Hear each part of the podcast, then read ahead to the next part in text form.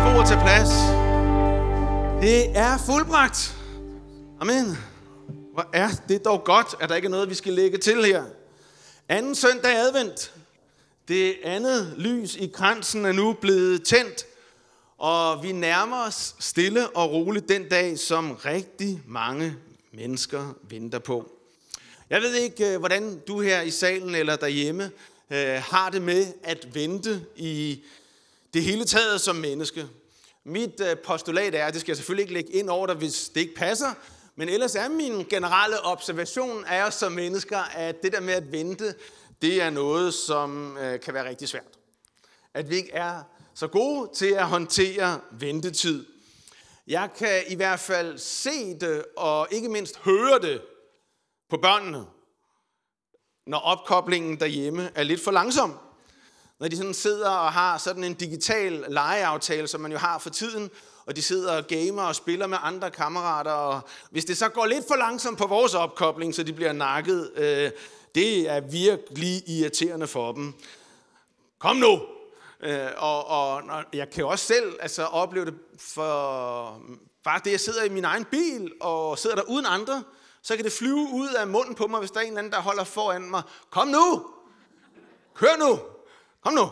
Øh, og, og det gør jeg så også, når der sidder passagerer med, så det hører mine børn også. Øh, og, og, og de siger, kom nu far, kør nu! Ah, du kan da sagtens overhale. Jamen, der er der dobbeltstreger, søn. Og hvad så? Kom nu! Kør nu, vi skal fremad. Øh, ja, så ventetid kan godt være lidt svært for nogle af os at håndtere. Adventstid, det er ventetid. Og adventstid, det er forventningstid. Så vi både venter, og vi forventer Herrens komme.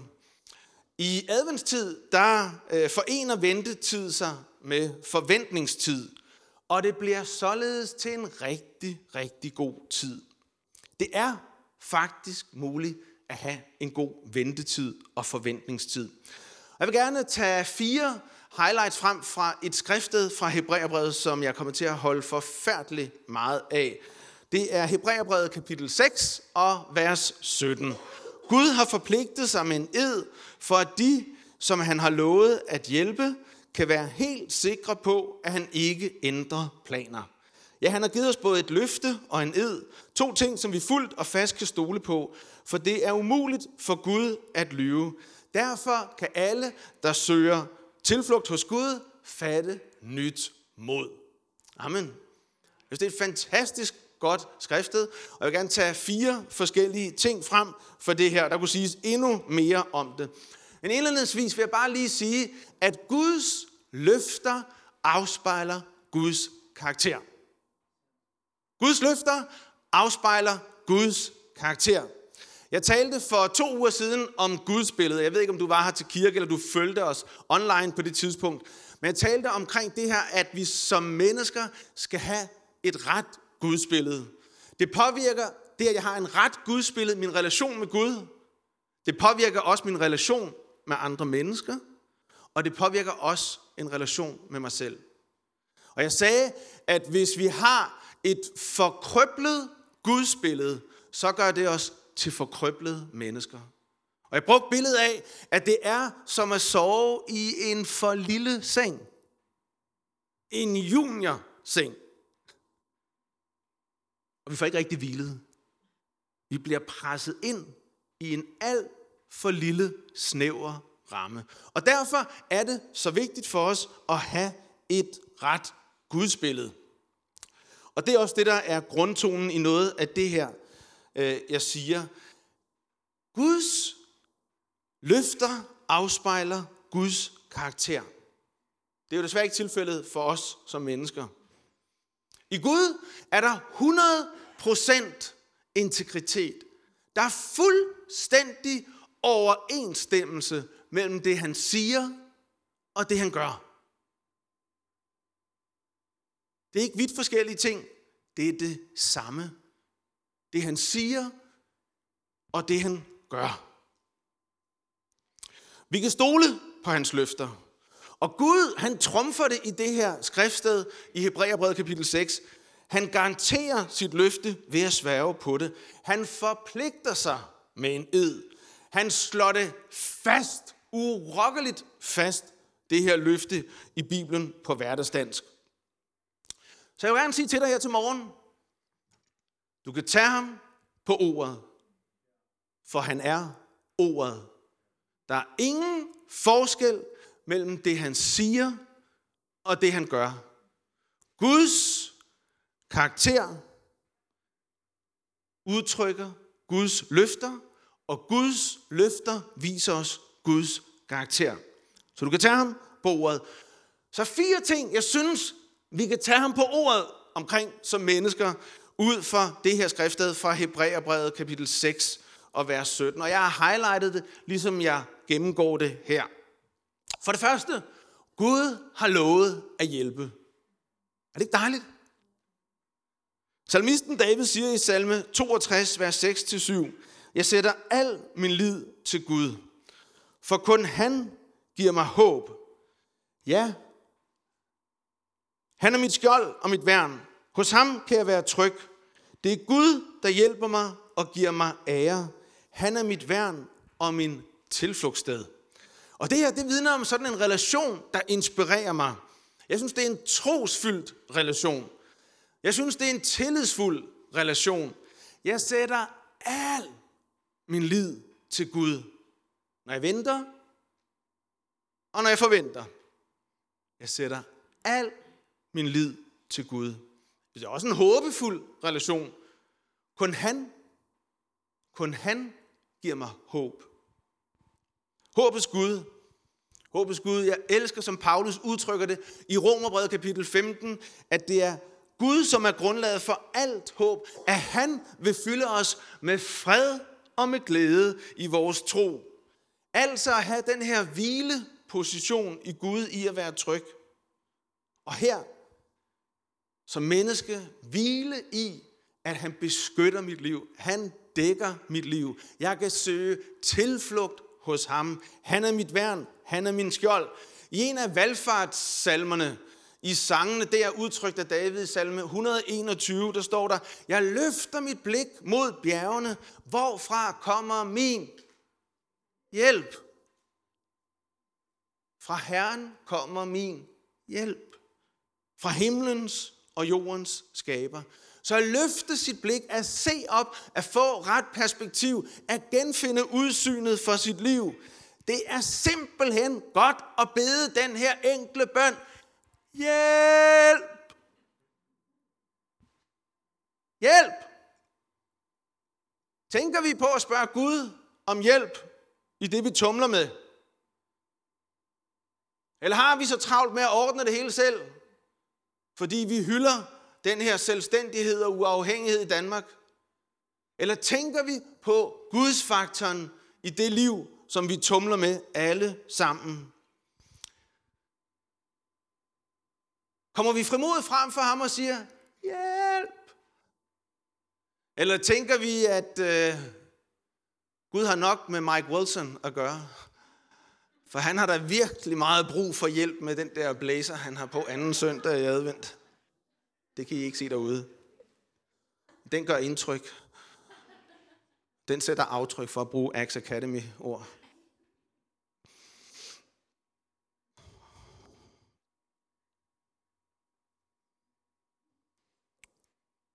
Jeg er så taknemmelig for det her skriftsted fra Hebræerbrevet, jeg læste lige før. At Gud har sagt, at han har lovet at hjælpe os. Og det minder jeg ham om en gang imellem, og den en gang imellem er lidt tiger for tiden. Når jeg synes, tingene er lidt for store, og lidt for uoverskuelige for mig som menneske. Både i det, jeg står i derhjemme som mand og som far og som menneske i det hele taget, og det, jeg står i til hverdag som leder og præst her i kirke i byen. Så er det godt at minde sig selv om, tak Gud, at du har lovet at hjælpe mig som menneske. Det er godt at vide. Jeg er faktisk ikke så god til at spørge om hjælp hos mennesker. Jeg ved ikke, hvordan du har det. Jeg har lige været i gang med sådan et projekt, der er ikke helt færdig nu, men tæt på målstregen med tre børneværelser, noget første sal og renovation, og mine hænder de sidder sådan der. Så jeg har brug for hjælp. Og det var så fedt, at sidste weekend, da jeg synes, opgaven var lidt overvældende, at der var en ven, der hjalp mig helt konkret. Som kirke i byen har vi lavet en fællesskabsgruppe, en lukket fællesskabsgruppe, hvor det er helt legalt at spørge om hjælp. Jeg læste her den anden dag, der var en, der spurgte om hjælp til at flytte en sofa. Eller hvad ved jeg. Jeg vil så gerne, at vi forstår, at nogle gange, så bruger Gud og dig, så bruger Gud dig helt konkret i at hjælpe et andet menneske. At nogle gange er du svaret på Guds bøn konkret i en helt afgørende bestemt situation. Og have ydmygheden til det, og tage imod det, at bede Gud og mennesker om hjælp. Så står der videre i skriftstedet i Hebræerbrevet, at Gud har for, øh, at han ikke ændrer planer. At vi kan være helt sikre på, at han ikke ændrer planer. Er I okay derude? Det er godt at vide. Det er simpelthen godt at vide, at han har en plan. At Guds store plan er, at alle mennesker skal erfare hans kærlighed. Et konkret møde af Guds kærlighed til hver eneste menneske. Det er Guds store plan. Derfor han sendte Jesus Kristus. En personlig tilegnelse af, hvem Gud er. At Gud er kærlighed. Det har noget med Guds billede at gøre. Guds væsen, Guds karakter. Gud er kærlighed. Og fordi han elsker, kan vi elske, siger skriften. Guds plan er frihedssættende. Guds plan er forløsende for os som mennesker. Guds plan binder os aldrig som mennesker. Hvis der er noget, der binder dig, så kan jeg lige så godt sige det. Det er ikke for Gud. Det sætter os fri. Fri til at være mennesker. Fri til at leve. Og i den her store kærlighedsplan, der møder han os som mennesker med hvem han er. Og her, i den her sammenhæng, som Gud, der er urokkelig, og Gud, der er uforanderlig. Den samme, for at bruge et af guldcitaterne fra Hebræerbrevet, den samme i går, i dag og til evig tid. Uforanderlig. Hold da fast, hvor er det godt at tage imod i 2020, i det her år, som i den grad har været kendetegnet ved forandring og foranderlighed. Det tror jeg, vi alle sammen har lært i 2020. En ting, tror jeg, vi kan blive enige om, det er de planlagte forandringer, hvor vi tages med som menneske på en rejse, så vi forstår det her, hvorfor der er bagved forandringen. Og så vi kan begynde at stille og roligt at tilegne os den her forandring mentalt om ikke andet. Forstå hvorfor bag forandringen. Men hvad? Hvad med de helt uplanlagte, pludselige forandringer? De fuldstændig uforudsigelige forandringer. For eksempel, når man som minkejer får at vide, at alts en besætning skal være slået ihjel senest den 16. november. Et livsværk for en selvstændig bliver øjeblikkeligt taget fra ham. Og ens arbejdsmæssige fremtid bliver øjeblikkeligt fjernet. 2020 er blevet et fuldstændig anderledes år for os alle. Måske ikke så dramatisk for dig eller for mig, som det har været for en minkfarmer. For mange af os har det måske bare været, at vi skulle til at blive mennesker, der gik rundt med det her irriterende mundbind.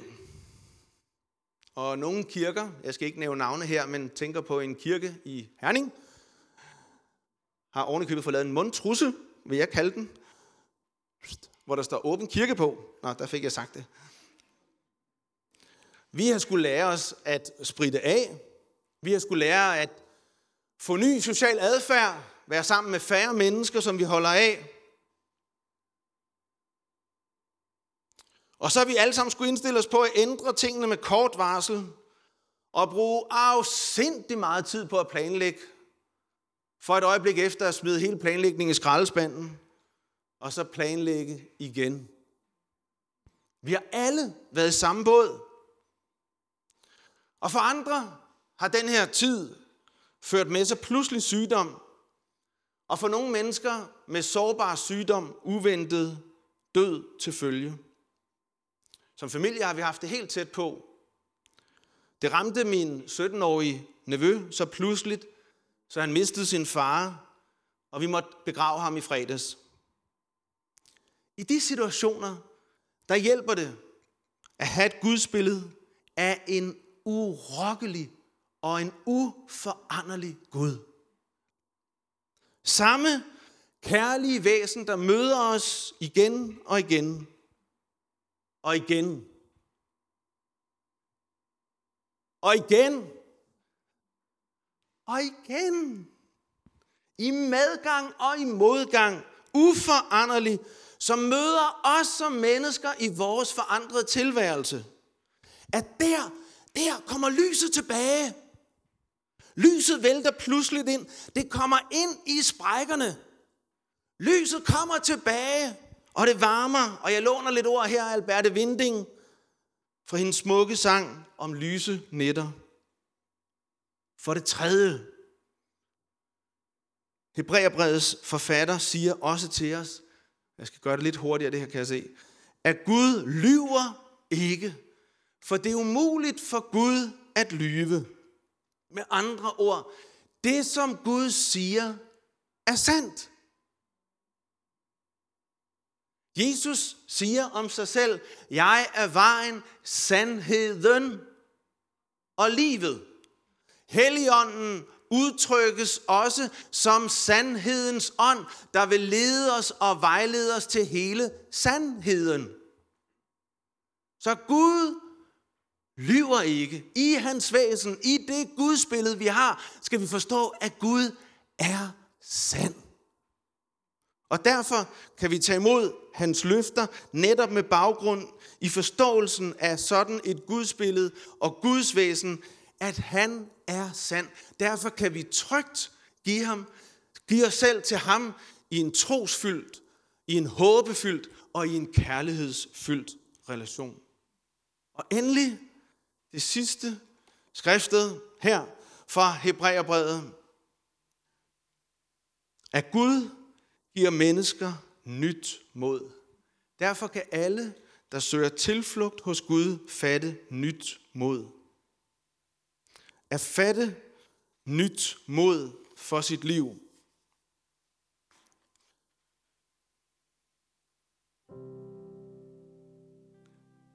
Jeg vil gerne have sagt lidt mere.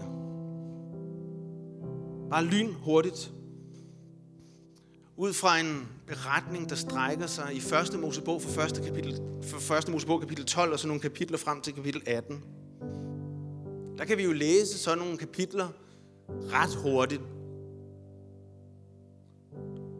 Og når vi læser den her kapitel, det her kapitel og, og de følgende kapitler, så er der nogle vigtige principper i forhold til det her med ventetid eller adventstid. Og håbe på, og tro på. At vente og forvente noget godt. Det er Gud, der kommer først til Abraham og Sara. Har I givet nogle løfter. Og de løfter, de bliver gentaget igen og igen til dem. Det gør de altså ikke, fordi Gud han er sådan en gammel bedstefar, der er ved at gå hen og blive sådan en halvdement. Hvis det er sådan et gudsbillede, du har. Nej, de løfter, de bliver gentaget igen og igen, fordi vi glemmer. Og fordi vi har brug for at blive husket på og blive mindet om det, hvad Gud siger til. For det styrker vores tro. Det fastholder vores perspektiv. Når vi bliver mindet om, har Herren ikke talt. Og gentagelsens nådegave er bare uvurderlig i sådan en situation. Bliv mindet om at blive husket på som menneske, fordi vi så let glemmer og bliver bombarderet med så meget information. Gerne udfordre dig, hvis du ikke har gjort det før. Skriv Guds løfter ned til dig. Hvis du har modtaget profetiske ord fra andre mennesker og hilsner eller selv, skriv det ned, så du ikke glemmer det. Læs det. Tal det ud over dit liv. Del det med en god ven. Hold hinanden fast på det. Guds løfter bliver gentaget igen og igen her til Abraham og til Sara. Og ved du hvad der sker? De bliver mere og mere specifikke. Det går fra løftet om stamfar, og til at alle slægter skal velsignes gennem dig, til de mange stjerner på himlen, som repræsenterer dine efterkommere, til at du, Abraham og Sara, skal være forældre, og til at det kommer til at ske i løbet af et år, at I skal få en søn. Det, op, det abstrakte, det gøres meget konkret, og det generelle gøres meget specifikt. Og det er simpelthen for, at vi lettere kan forstå det og tage imod det i tro. Hvis jeg fik at vide, hey Jesper, du skal være stamfar, familien Kure, alle øh, nationer, generationer, alt muligt andet skal velsignes i den. Det er lidt svært at forholde sig til. Jeg kan love dig for, at det vil få min opmærksomhed, hvis jeg fik at vide, at om et år skulle du være far igen. Hver dag vil det have min opmærksomhed. Er vi med herude?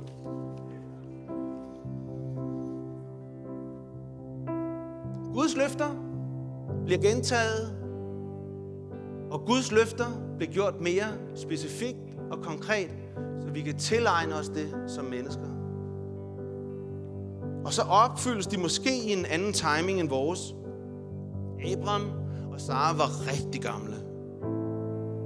Når du læser den her beretning, det tager ikke 25 minutter.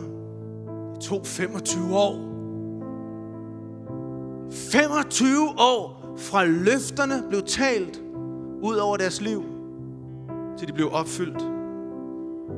Ventetid kan synes urimelig lang. Vi tænker, Gud har jo talt, og Gud har måske også talt igennem et profetisk ord. Hvorfor sker det så ikke nu? Jeg kan bare lige hilse og sige, at der er masser af bibelske eksempler på, hvor Gud taler, og Gud giver løfter, og der går lang tid, inden de bliver opfyldt. Selv nogle gange, og det kan jo virkelig være frustrerende, når der står, nu, nu skaber jeg nyt. Se det ikke? Nu, nu, nu. Så tænker vi nu, det er omgående, det er nu jo. Ikke? Det er ikke i morgen. Men nogle gange er der i nuet også en bibelsk proces.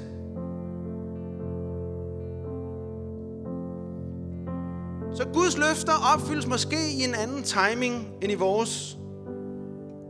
Og at lære at bedømme Guds timing er vigtigt for os.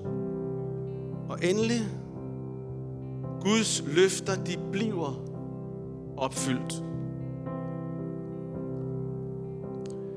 Det hænger nøje sammen med Guds karakter.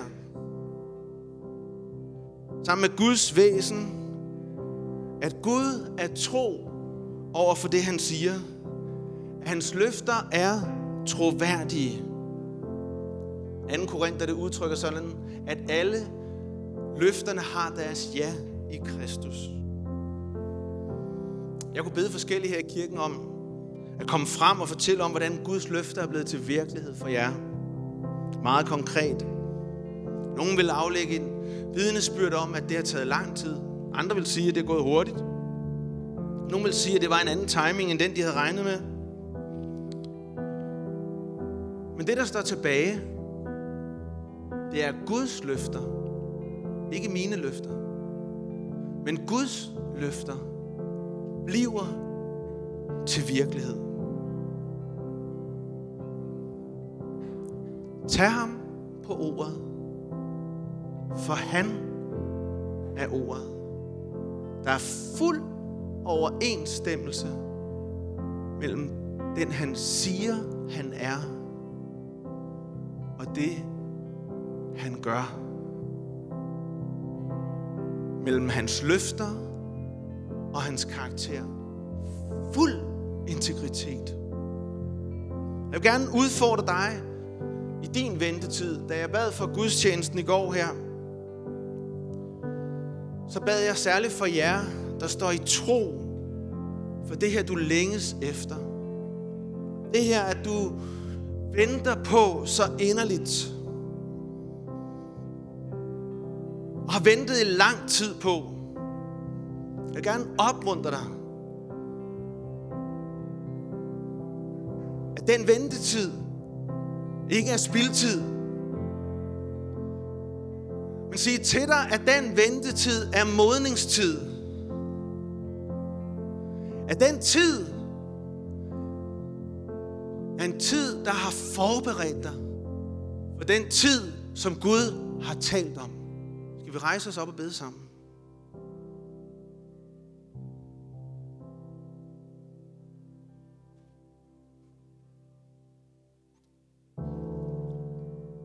Du har lyst til at lukke dine øjne og løfte dine hænder som tegn på overgivelse til Jesus. Til at modtage den her bøn i tro og tilegnelse. Himmelske Far, jeg beder om, at du ved din ånd, Helligånd, møder os nu som mennesker. Her de løfter, som ligger ind over den her forsamling. Her de løfter, som ligger ind over hver eneste, der er i det her rum, og de mennesker, som følger med derude lige nu. De løfter, der ligger over os som kirke og som kirkefællesskab. Tak, at du giver os tros mod i vores ventetid.